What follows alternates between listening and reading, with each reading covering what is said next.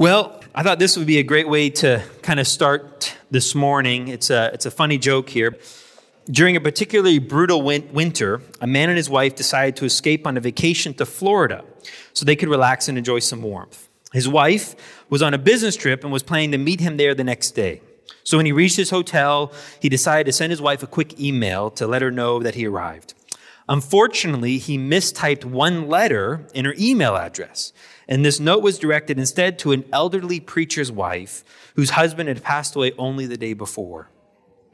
When the grieving widow checked her email, she took one look at the monitor, let out a piercing scream, and fell to the floor dead. At that sound, her family rushed into the room and saw this note on the screen Dearest wife, just got checked in. Everything prepared for your arrival tomorrow your loving husband. P.S. Sure is hot down here.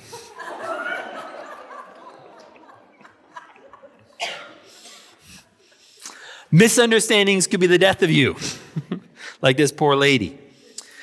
Jesus tells us and he teaches us that the truth will set us free. But the corollary of that statement, though, is that lies will place us in bondage in some way, some form. And I think there's a massive deception that has infiltrated our, our Christianity, our church today. I use the word deception because on face value, it looks good. It looks appealing. But it's when you begin to peel back some of the layers and you begin to understand what's at the core of it, what's at the lie, at the heart of it, that's when you begin to see the lie of it. And, and I don't know exactly when this deception began to be, be proclaimed and, and taught within our churches. And I'm, I'm mostly sure, I, I'm very sure actually, that most people, the vast majority of those who continue this deception, don't do it with any malice. It's just they've been taught this way and this is what they're teaching others. But the problem with this deception, despite their good intentions, it really is an exaggeration of the gospel if there can be such of a thing. And we'll explain what I mean by that. But if you think about what is the gospel, you know, we were told, we were, we were shared, maybe you had something like those three circles video where you were told that if you were to pray a prayer and receive this gift of salvation, that all your troubles would instantly go away. They'd disappear. And that was sort of what I was taught growing up. That was sort of the message of the gospel that I was, if it was not stated explicitly, it was implied to us. And it was almost like if praying this prayer was some kind of magical incantation that would remove all our hurts and remove all our pains from our past. And suddenly we would live in perfect peace with great patience, wonderful joy and hope, no more problems. Everything would be great. Always smiling, always happy, waiting for the day Jesus comes to pick us up. And we kind of had that expectation. And so, with an offer like that, who wouldn't pray this prayer? I mean, who doesn't want to have all that? And make no mistake, something happened. Something, something changed forever within you and I. A new person, a whole new person was born again. We were crucified with Christ, raised up as this brand new person. And, and for a brief time, everything seemed to work. Everything seemed to, to take. It was like we experienced a little bit of heaven on earth. But then, maybe slowly at first, we begin to notice some cracks in the facade, that, that things aren't as great and as wonderful as we expected them to be. We begin to realize that the hurts and the problems and the pain of our past didn't, in fact, disappear, that they are still around. But to make matters worse, we kind of believed that it worked for everyone else that we were the only ones that still struggle. We were the only ones that it didn't quite work for. And, and so there's something wrong with us because we just can't seem to get our life in order. And so we think, well, we just got to pretend we have it all together. Hide the issues. Just make sure no one quite sees behind my, my problems and behind, or behind my, the, the surface that I'm trying to project to them.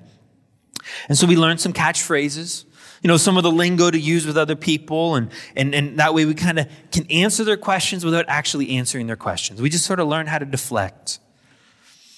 We, we start reading the right books and we listen to the right podcasts and, and, and desperately seeking for ways to, to discover that what does it need to do? What prayer do I need to pray? Where do I need to go? What do I need to do to make this all work?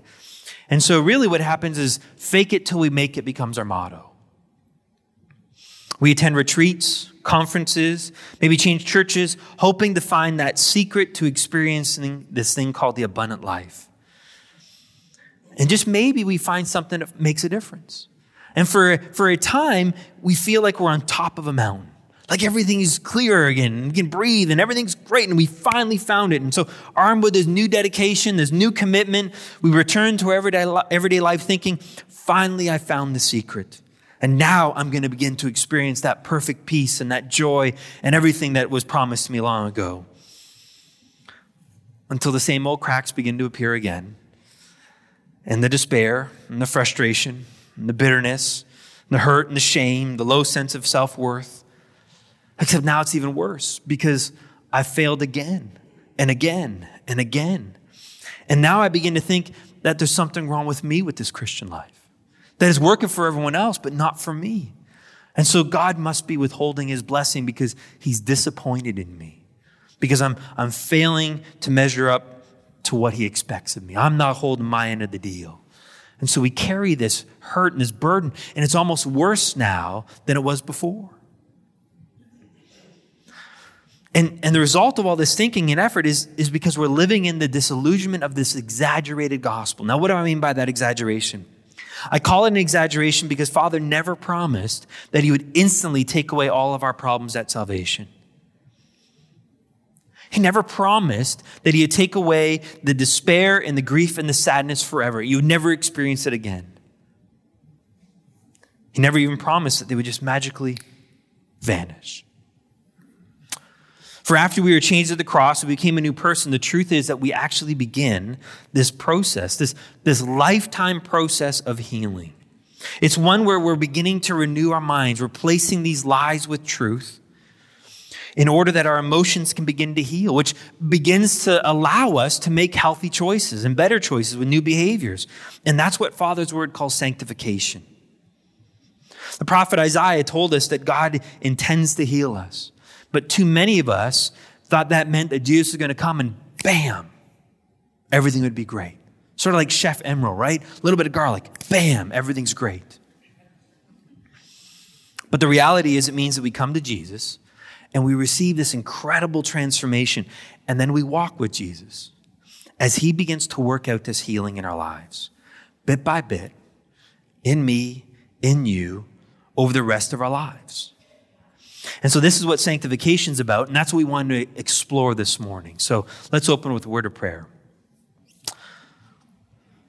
Oh, Father, this is, this is a topic that has caused much hurt and much pain in many people's lives. And Father, we want to know your truth. We want to know your freedom.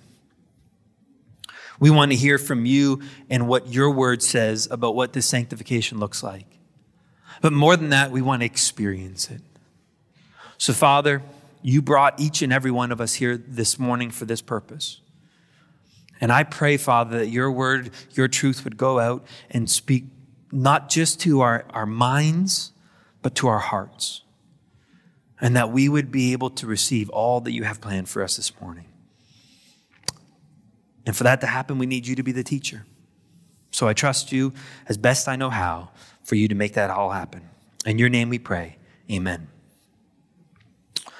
I think, I think God's given us this great picture of what sanctification can look like, or does look like, in the story of Lazarus. So you think about that story, right? Lazarus, he had, he had passed away. Jesus, in fact, he let him pass away, knowing full well that he was going to resurrect him. And, and so he, he comes and, and Lazarus is dead in that tomb and he, he calls forth and brings Lazarus out. And, and what was interesting there is Lazarus would have been wrapped up in his grave clothes. And so I, I kind of picture, you know, growing up, I remember watching Scooby Doo, and it seemed like every other episode there was a mummy right? You, everyone watched Scooby Doo? I'm not the only heathen. Good. So they'd kind of walk around this way, right? And they'd be bandaged up, and every limb would be individually bandaged. Their fingers would be individually bandaged, a little bit hanging off. And, and so I, I kind of think that's not what Lazarus looked like. I don't think he was wrapped up individually. He was probably wrapped up like this and he couldn't move. He was in this cocoon. So I kind of imagine what was it like for him to walk out of that tomb? Because I don't think he could walk. So I don't know if he did the penguin shuffle. I don't know if he hopped. I don't know what he did, but he, he came out of that tomb. And, and here's where Jesus does something or says something that I think is, is so instructive to us. You see, the, the picture of the, the resurrection of Lazarus is very much like the picture of our own resurrection, our own coming again to life, our born again. Because you and I were dead in Adam. And at that moment of salvation, God, in a way, calls us forth and we walk out of that tomb as with brand new resurrection life, a new life. But just like Lazarus, we're kind of wrapped up in our, our grave clothes. We're wrapped up in death wrapped up in the hurts and the struggles and the pains that we carry with us. And so what's interesting here is that at this moment in the story, it's Jesus, he turns to everyone else around Lazarus and says, help him take off these grave clothes. Strip away that death so that the real life can come out forth with nothing to hide it. And I think that's a great picture of you and I that he invites us, the church, to trust Him so that together in partnership, Jesus and His church can come alongside one another and we can begin to strip away the remnants of death, the grave clothes, so that life that has been bound up can begin to burst forth. And so that's a great picture, I think, of what sanctification looks like. So I want to give you an illustration this morning about how I think this all works and how it plays out. So it's a, it's an illustration where it's going to require your imagination. But I want you to imagine our life as an apartment. Right, so you have this, this giant apartment, and, and you can't see it very well, unfortunately, in the lighting here, but we got some blank walls, and we got some nice hardwood flooring from, uh, from PD, PDJ Shaw flooring. It's been great and stuff, and so it's, uh, it's taken care of. And so now you kind of move in. This, this apartment here, it represents your life. And now we need to decorate the apartment. We want to decorate the walls. And so we're going to put some pictures up here on, on the walls, except these pictures are important. They're not just sort of, you know, nice paintings or, or landscapes and so forth, the things that look pretty or go well with the furniture and so forth. No, these pictures are going to be significant moments, significant events in your life from growing up. The events and the, the, um, the memories that have in some way gone to shape and form how we see ourselves and our place in this world. And so there, could be all kinds of different memories, all kinds of, of different thoughts. They, they could be about you, they could be about other people, they could be about God. Now, for some people, they grow up and everything just seemed to work for them. They never had a single bad day in their life, it would seem. They just, they got straight A's, were the, the popular kid in school, were voted most popular, they, you know, homecoming king or queen. Everyone wanted to date them, athlete, you know, rising up in, the, in their job and perfect family, 2.2 kids and everything. Everything was just great for this person. Except I don't know if I've ever met this person. I mean, maybe there's some people out there and, and all the, the wonderful moments and the, the, you know, when they won the trophy and scored the game winning goal, maybe that would be their memories. But even if that were the case, it would all be about how great they are. But I think the reality is for the most of us, that's not our story. I think for most of us, we've grown up with a lot more hurts and a lot more hurt, uh, rejections, a lot more uh, struggles, and things we just can't seem to shake. And so maybe, maybe one of your pictures is, is a picture of your parents. Maybe it's your dad, maybe it's your mom. Maybe it's a blank picture because you didn't have a dad or a mom. But in this case here, maybe it's a picture where your dad was yelling at you. And that's sort of the, one of the big memories or one of the major moments, major takeaways of how you saw your dad, how he really felt about you. And, and maybe it wasn't so much that he was always angry at you, but really the key is how you interpret all this. How you, how you take that event and that moment and how, what it says about you. And the thing about little kids is little kids are incredible recorders of information, but they're lousy interpreters of that information. They, they take it and they memorize it and remember it, but they never actually can properly begin to interpret it. I remember as a little kid, I, I remember looking around my family thinking, I'm so different than my brothers and my sisters. Maybe I'm adopted. That must be it. That's obvious. That's the most obvious answer that I'm adopted. I know there's pictures of my mom and me in the hospital, but those, you know, that's probably not real. And so clearly I must be adopted. And I felt like I was an outsider. Well, that wasn't true, but that's how I interpreted my life. And, and so it ends up happening. Really, the key isn't so much what happened to you, but how did you interpret it? What did that event and that moment say about you? Because that moment and that event begins to define how I see myself. And so maybe you felt like you were a screw up. You felt like you're just a big, giant failure and disappointment that your parents just weren't pleased with you. You couldn't live up to the family name, or maybe you embarrassed it. That I wasn't really wanted by them, that I was, I was a mistake, or they're just tolerating me because they didn't know what else to do with me, or, or maybe that I'm just lazy and good for nothing. And so I begin to form how I see myself now. And then there's other pictures. Maybe it's times where I was hurt by other people.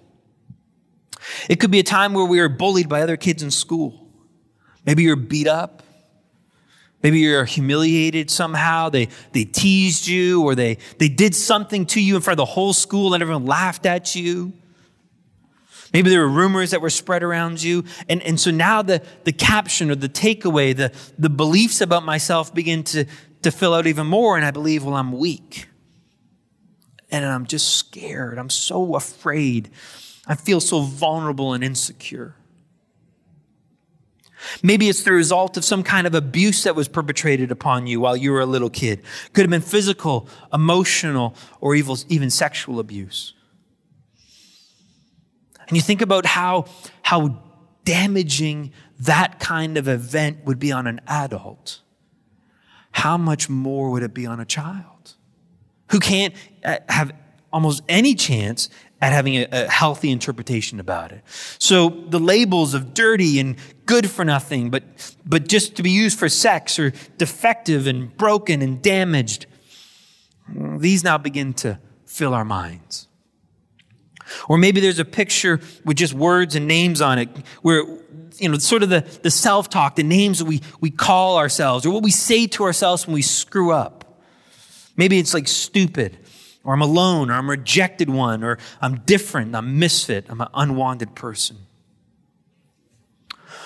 Or maybe this last picture is, is a picture of a time, or many times maybe, in which you committed some moral failure. Maybe you struggle with a sin ongoing. Maybe it was a, a, a series of small sins, or maybe it was a, one big sin. Maybe it was adultery or abortion or when you, when you hurt someone else through your words or through your actions, when you betrayed a friend. And then, so in this picture, in, in big letters, we almost see over and over again that I'm unclean, I'm impure, I'm dirty, I'm unlovable, I'm damaged, I'm disgusting, and I'm a failure. we go through life and we keep hanging new pictures up. And these new pictures just continue to say the same thing over and over again. And so when you're living this in an apartment, when you, when you stare at the walls, you're just staring, reminded of who you are, or at least who you think you are. And we sometimes try to replace them, try to put up a, a, a look at this, I, I, got a promotion at work, or, or this, this was a success over here, or, or I did well over here. But it's amazing how those pictures never seem to remain on the wall. It's because we don't really believe them. Because you could put one up here, it says success, but it's right beside the one that says big giant failure. And that success picture just seems to shrink to the point where it disappears. Sometimes what we do is we try to cover up the negative pictures. We look at these pictures and we're like, I can't, I can't bear to look at it anymore. I can't stare at it anymore. I just got to cover them up. In, in, in, our, in our zealousness and our desperation, we sort of wallpaper over the pictures. Can you picture that in your mind? This wall of pictures with wallpaper over top of them? Do you think it does a good job hiding it?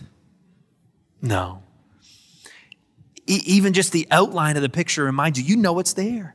You've been staring at those pictures your whole life. You know what they look like and what they say without even looking at them. So then we try to get more creative and think, well, I just got to build a new wall. And I'll, I'll build a new wall and bury all those negative memories behind the wall. That's it. That's it. Clearly, that's the answer. And we build this false wall trying to bury it. But here's the problem with your problems When you try to bury your problems, you bury them alive, meaning they don't go away. They're just sitting there. And, and it's almost like they just either slowly seep through the wall or, or new pictures come up and they go up on the wall. Or maybe deep down, you know what's behind there. Bottom line is, they don't go away. Instead, all that happens is your room gets smaller and smaller and smaller, and you feel more and more claustrophobic sitting in this apartment. Well, there's more than just pictures in this apartment. We got a wardrobe. Our wardrobe is where we, we hang all of our, our clothes, all of our, uh, our outfits that we put on and we wear. And, and these clothes, they, they represent what the Bible calls the flesh. The flesh is the, the ways, the, the, the means by which we try to go and find life in this world, or at the very least, try to protect ourselves, to make sure that I don't get hurt anymore. That nobody knows about my struggles and my problems. And, and so we have all kinds of outfits here in our, in our wardrobe. Let me illustrate some of them. For one outfit is what we call, might call the, the power suit right? It's the, it's the outfit you put on when you got the big meeting, right? Maybe you got a special tie or you got a special shirt or an actual suit or, or some kind of an outfit that you put on to kind of pump yourself up when you have to go give that presentation at work or when you're meeting a new client or something like that. And so we put on that power suit hoping that it will drive us to success because if I am more successful, then I can outrun all my problems. At least that's what we hope for, we think. Another one is the tracksuit. That's the, the one we put on where we just, just got to work harder, got to keep running. It's even got the little Nike motto on it, right? Just do it, right? That's our approach to life. If I just work and uh, run hard enough, then everything will be okay. Or, or maybe you put on the rubber suit, right? That's the I'm rubber, you're glue. Whatever you say bounces off of me and sticks to you, right? I know what you are, but what am I? Right? I know you're wrong, sort of thing. It's, it's our way of trying to t- just deflect everything, just ignore it and, and bounce it off onto someone else to protect ourselves. Or there's the chicken suit. That's where we just run and hide, avoid conflict, be passive, just never, never upset anyone, never rock the boat. Or we put on our Sunday best that's where we try to put on this religious garb or this religious idea that everything's okay and we, you know what, everything's fine and we're gonna, we're gonna work hard enough and I'm praying and I'm reading the right books and reading my Bible and I'm giving enough and everything's okay. And now maybe God will bless me and unlock the keys to victory. Others have the, the cloak of invisibility. So what they use to hide, to blend in, so no one really can see them. They just sort of blend into the surroundings because if no one sees them, then no one can really pick on them. In our wardrobe, maybe you have a, a lawyer's briefcase. It's full of all the reasons why I don't deserve this blame, but I can deflect and protect myself onto other people. It's all the reasons why I really should look good and, and all my arguments behind it. Or maybe you have this sexy black dress out there. It's, it's the outfit you put on to gain the attention of another, hoping that they, their love, their approval of you, that if you could somehow be with them and, and seduce them even, that they will make you feel good about yourself. And maybe that is done through illicit relationships, or maybe it's done through, you know, a, a, husband or a wife. But it's just something we're doing, hoping to feel loved. And so we try to act and dress in a, in a sexy man, manner. Or then there's the fluffy PJs, where I just get to withdraw and be alone, kind of hi- isolate, hide under the covers of my bed, just sort of pull them over my head, hoping that everything will go away when I wake up. And then there's others, they put on the bright summer dress. Everything's fine. Everything's great. Everything's wonderful. You know, the house is burning down, but isn't it wonderful to be alive today? right? And they just ignore all the realities and the problems of life. And then others, they put on the super suit, where they just try and rescue everyone. If I can fix everyone else's problems, if, if you need me, then I'm needed. And then I have value and worth out of that. And we, we go down this pathway towards codependency, trying to find value. Others, they put on the big baggy clothes so you can't see the real me. We just hide, feel more protected, because the reality is those who have seen me have hurt me. So I don't want you to see the real me. Others, they have the running shorts, and these running shorts allow them to run, run as fast as they can to hide from other people. Others in the wardrobe have a suit of armor. It includes a shield and a sword to make sure not only that you don't hurt me, but I will hurt you before you get to hurt me. And, and this is common in marriages where two people aren't living as one, they're living as enemies. And they got their shields up and their sword ready and their attack first mentality. The problem with that suit of armor is, yeah, not many people will hurt you deeply, but you don't get to receive any love either, thereby guaranteeing that you're going to be hurt deeply. For others, they got a general's uniform where they got to be in control of everything and everyone around them. Others, it's a judge's robe where we become critical and judging of others, hoping that if I can knock them down and point out all their flaws, then I can feel better about myself. And then there's the whole wide assortment of masks that we put on. Depending upon the situation we're going to, be it at work, be it a family reunion, be it hanging out with friends, be it going to church, we just put on the appropriate mask so I can blend in, hopefully hiding the shame, the guilt, the loneliness and despair that I'm really feeling. And so these clothes that we put on, I want you to see it's not about whether they're moral or immoral. It isn't about that. what, makes this the flesh is it's, it is my efforts, it's my attempts. It is what I'm trying to do to protect myself or find life, find love and worth, to deal with all the, those pictures on my wall, but in my own strength, apart from God. Well, the last piece of furniture or decoration in our apartment is a table. And on this table is where we, we store all our trophies, all our accomplishments. And it might be a, a, reputation, it might be a relationship you're in, maybe it's your, your finances, your bank account, maybe it's your job, your career. But it's all the things that we, we hold up to where we look for life from. And the Bible refers to these as idols. See, an idol is not just a golden calf. An idol is anything you're looking to to try and find life, to find worth or significance in your own strength apart from God.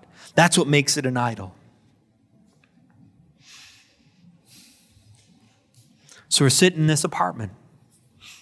This is our life. And then, and then one day, Jesus shows up. You know, maybe, maybe he had been knocking at that, that door for many, many years, and, and you were afraid to let him in. Because how could I ever let the Holy One in? How could I ever let this wonderful God into my, my apartment and let him see all this mess? Like, I can't do that can't allow him to see that. And so we've, we've rebuked him or we've, we've refused his invitation. But then one day, maybe almost in a moment of weakness, so to speak, one day you take him up on his offer.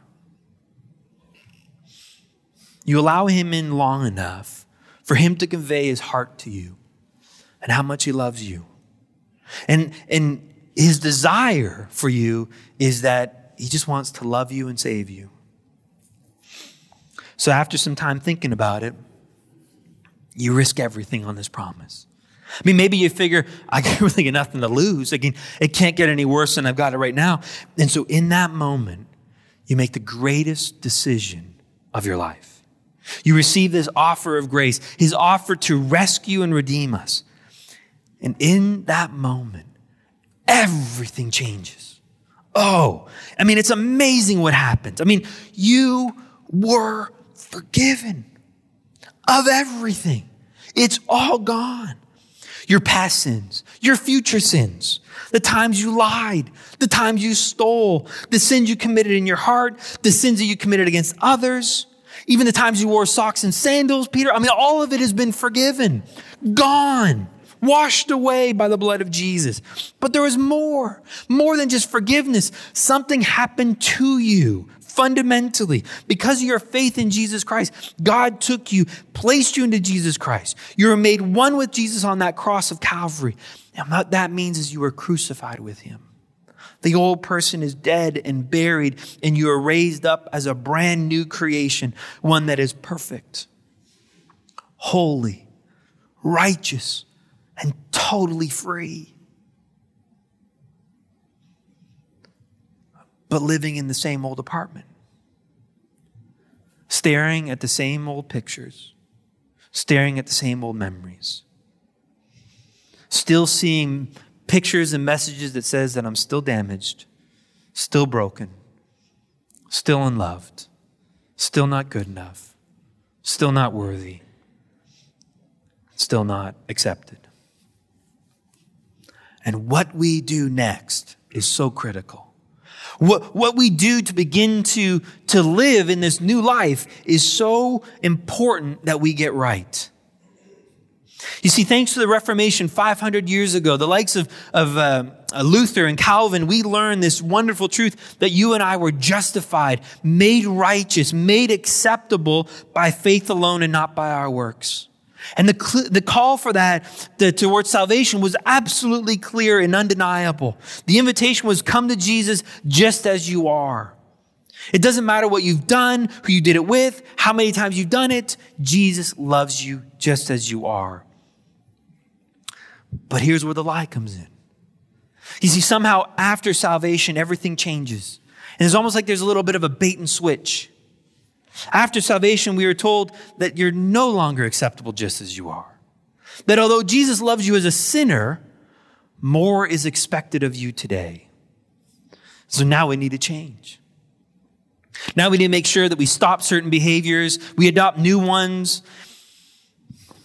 And if you don't, and here's the most damaging part. And if you don't, then Jesus won't be pleased with you. He'll be disappointed with you. You know, to be honest, it kind of makes sense. That kind of thinking. I mean, we expect ourselves to be better, don't we? So why wouldn't Jesus expect that? And so we embark on this journey of hard work. We, we knew and believed we're saved by faith, but somehow we now believe that we're sanctified and made perfect by our hard work and effort. That our ability to live clean somehow will improve our standing with God. But you see, the truth is that's a lie. You see, not only were you and I saved by faith, not only were we sanctified, or sorry, not only were we saved by faith, but we're sanctified the same way. What I mean by that is that your salvation is not the product of your hard work and dedication, but by what Jesus did for you and to you. And the same is true about your sanctification. That sanctification is not the product of your hard work and dedication, but instead it is what Jesus does for you and to you. See, listen to what the apostle Paul says in 1 Thessalonians 5 verse 23. He says, Now may God himself, the God of peace, sanctify you through and through. May your whole spirit and soul and body be kept blameless at the coming of our Lord Jesus Christ. And verse 24 says, The one who calls you is faithful, and he will do it. It's not about what you do, it's what Jesus does. And the mistake we've been making for too long is we thought it was all about us. But it's not your job to sanctify yourself. It's God's work. And here's the really cool part in all that. He's faithful and promises to do it. This saved by grace but sanctified by, by your works really was nothing new. It's the message that the churches of Galatia struggled with for, for many years. So Paul write, writing to these churches in Galatians chapter 3, he wrote, he wrote this, he says, You foolish Galatians, who's, who's bewitched you? Who has deceived you? Who's tricked you? Before whose eyes Jesus Christ was publicly portrayed as crucified. This is the only thing I want to uh, find out from you. Did you receive the Spirit by works of the law or by hearing with faith? How were you saved? Were you saved by your works and your effort or were you saved by what Jesus did? Well, are you so foolish? Having begun by the Spirit, are you now being perfected by the flesh?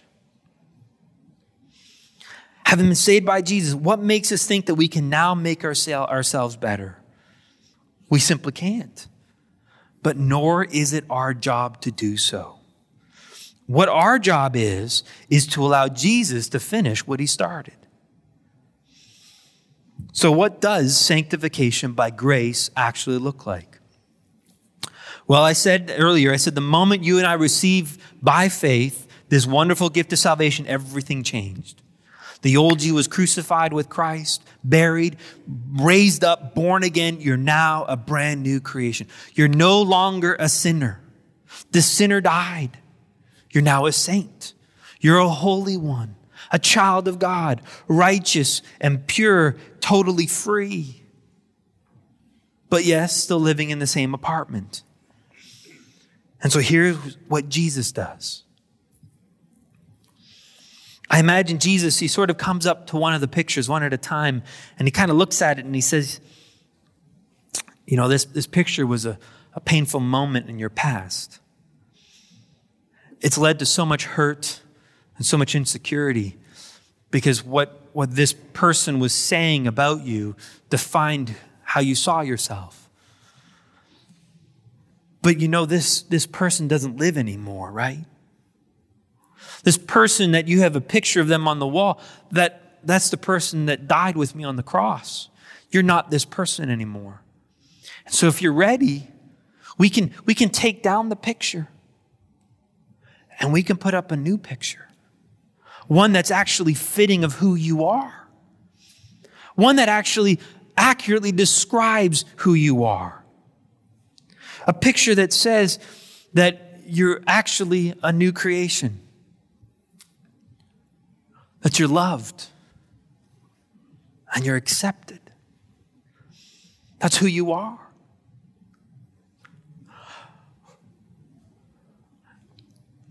And then there's other pictures he comes to, and he says, I can't take down this picture because to do so would pretend that the event never happened.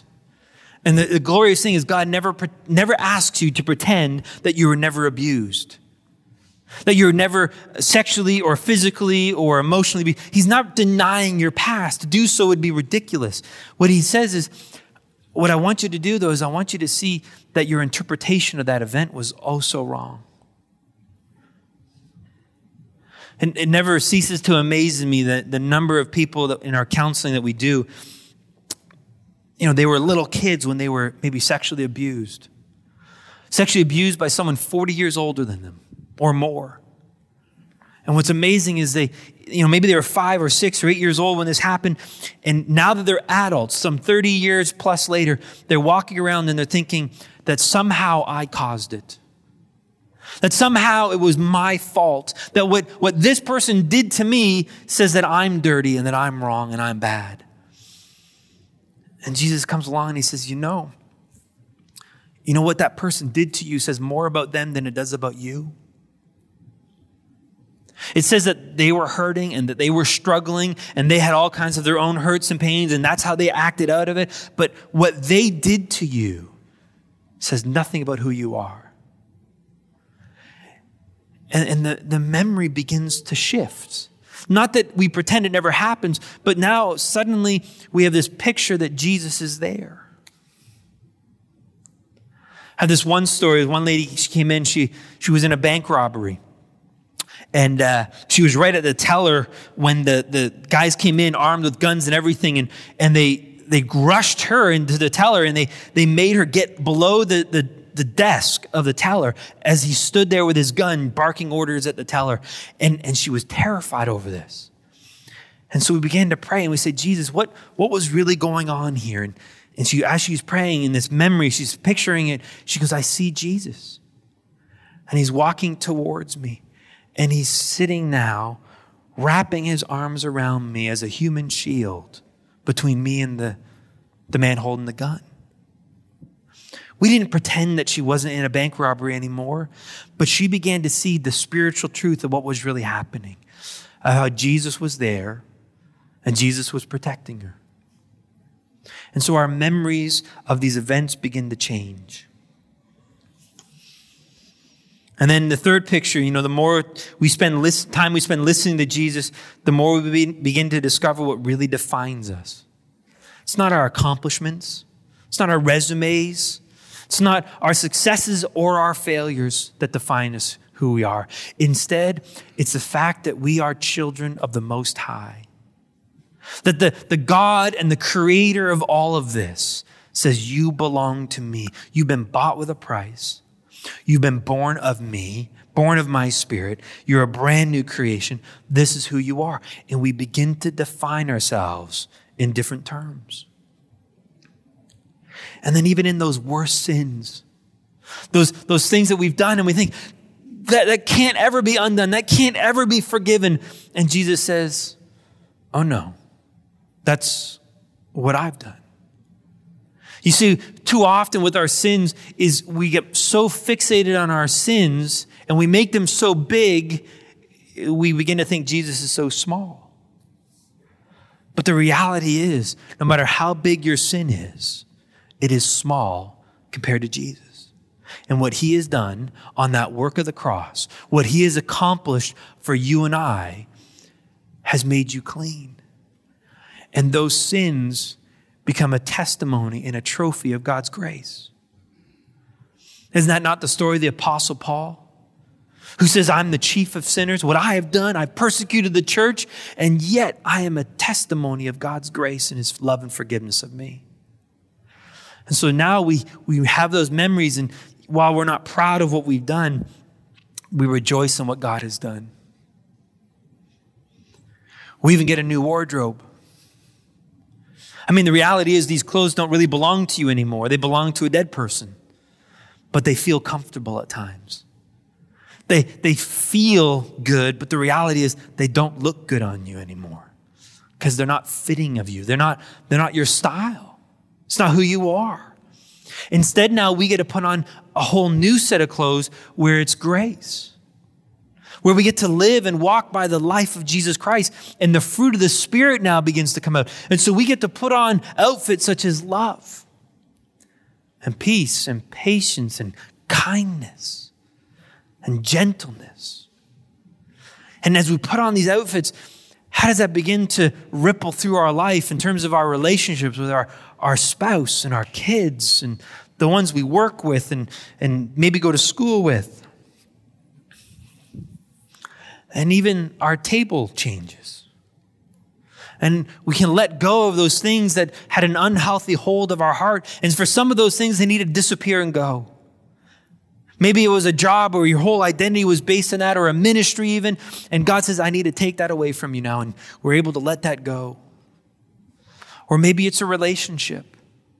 And it's not so much that he takes the relationship away, but maybe it just has a different place where it's no longer the thing that was honored the most. What is honored the most now is our relationship with Jesus Christ because he's the one that matters the most.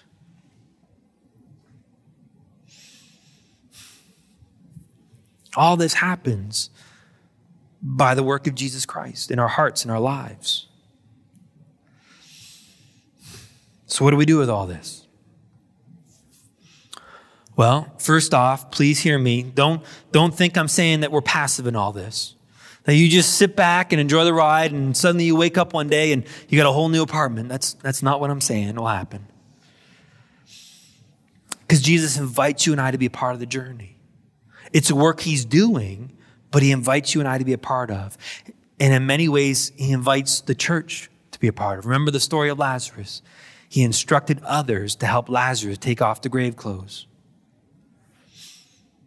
And so, for this journey of our healing, the goal is that we're going to come to know and discover how much God truly loves us. That may involve the help of a good counselor who can ultimately lead you to the wonderful counselor. It might start with finding a trustworthy friend, someone to just begin to share your struggles with. Because often the things that we're so ashamed of, the things that we're hiding and we're trying to bury behind those walls, the moment you bring them to the light, you begin to discover they're not as big as you first thought they were. That the shame was multiplying in the darkness, but when you shine the light of Jesus on them, they begin to vanish. And so maybe sharing that with a, a trusted friend who can point you to Jesus, maybe that's the first step towards some healing. I want you to know there are people here Greg and myself in particular, but there are many people here that would love to pray with you and talk with you and walk with you it's why we started New Life Fellowship. So there could be a place, there could be a community of grace where people could share the worst of themselves and be more loved in the sharing of talent and the sharing of that with others. But let me leave you with one last thought. It's one of the best kept secrets in the church. And I don't say that in a positive way, I say that to our detriment. Every one of us is still a work in progress. You're not becoming someone different. I'm not talking about a progressive sanctification. What I'm saying is we're all a work in progress in discovering who we are. I still remember the moment my daughter Hannah was born. She's literally less than a minute old, and I'm holding her in my arms, and God gives me this great thought. He says, In my arms, I hold a complete woman.